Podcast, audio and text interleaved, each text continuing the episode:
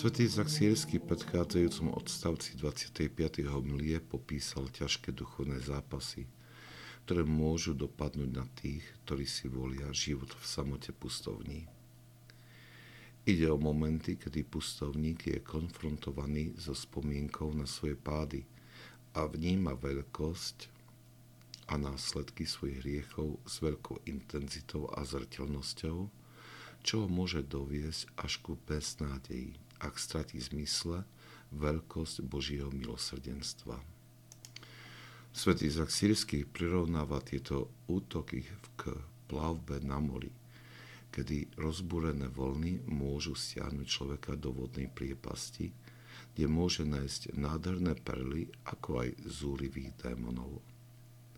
Chce tým povedať, že tento zápas prináša veľký duchovný úžitok, nádhernú perlu božského poznania.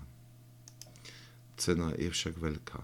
Je to zápas, kedy človek je strhnutý do tejto hlbiny a je obratý o všetky zbytky egoizmu, kedy musí v plnej nádeji vzdať sa všetkých svojich istôt a dôvodení a v úplnej odovzdanosti vykročiť k Bohu plného milosrdenstva.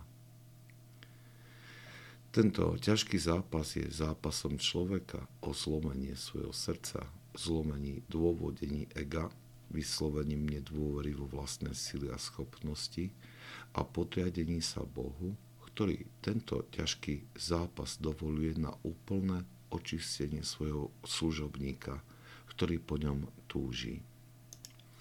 Svätý Izák Sýrsky poukazuje na podmienky, ktoré predchádzajú tomuto očisteniu. Žiaden človek nie je schopný sa pohrúžiť do Božích vecí, ak sa nezriekol a nezavrhol dočasné veci a neodtiahol sa od svetských pôct, pôct a potešení, ak neprijal hanbu kríža a nepil denne žlč a ocot kvôli utrpeniu, ľuďom, démonom a chudoby.